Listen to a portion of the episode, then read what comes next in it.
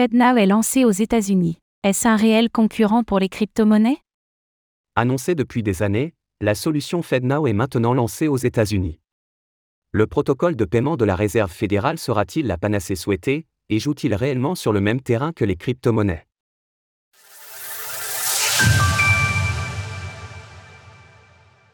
Lancement de FedNow aux États-Unis. FedNow est depuis longtemps le projet phare de la Banque centrale américaine. Le service permet de fluidifier les paiements pour les banques, notamment en les rendant instantanés.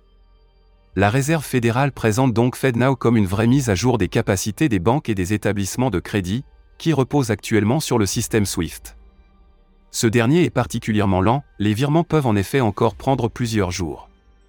Comme le souligne l'annonce de la Réserve fédérale, il ne s'agit pas en soi d'une application ou d'un service de transfert, mais bien d'une technologie proposée aux établissements bancaires. Ceux-ci doivent ensuite l'implémenter pour proposer les virements de ce type à leurs clients. Le communiqué précise également que FedNow n'étant pas un actif, il n'a pas vocation à se substituer à des monnaies numériques, en particulier les monnaies numériques de banque centrale, M N B C. Le service FedNow n'est pas une forme de monnaie, ni une étape visant à se débarrasser de quelque forme de paiement que ce soit, y compris les espèces. Un concurrent des M N B C et des crypto-monnaies? Pour autant, il est très notable que la Banque centrale des États-Unis ait misé sur ce service, plutôt que sur une M N B C, à l'heure où presque toutes les grandes économies préparent une version numérique de leur devise de référence.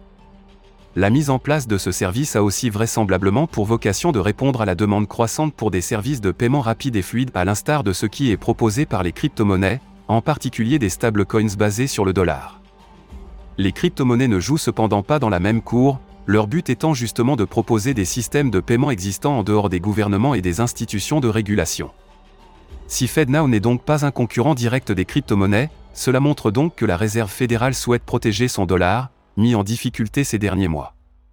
La dédollarisation du monde est en effet en cours, et le sujet sera crucial pour la plus grande économie mondiale dans les années à venir.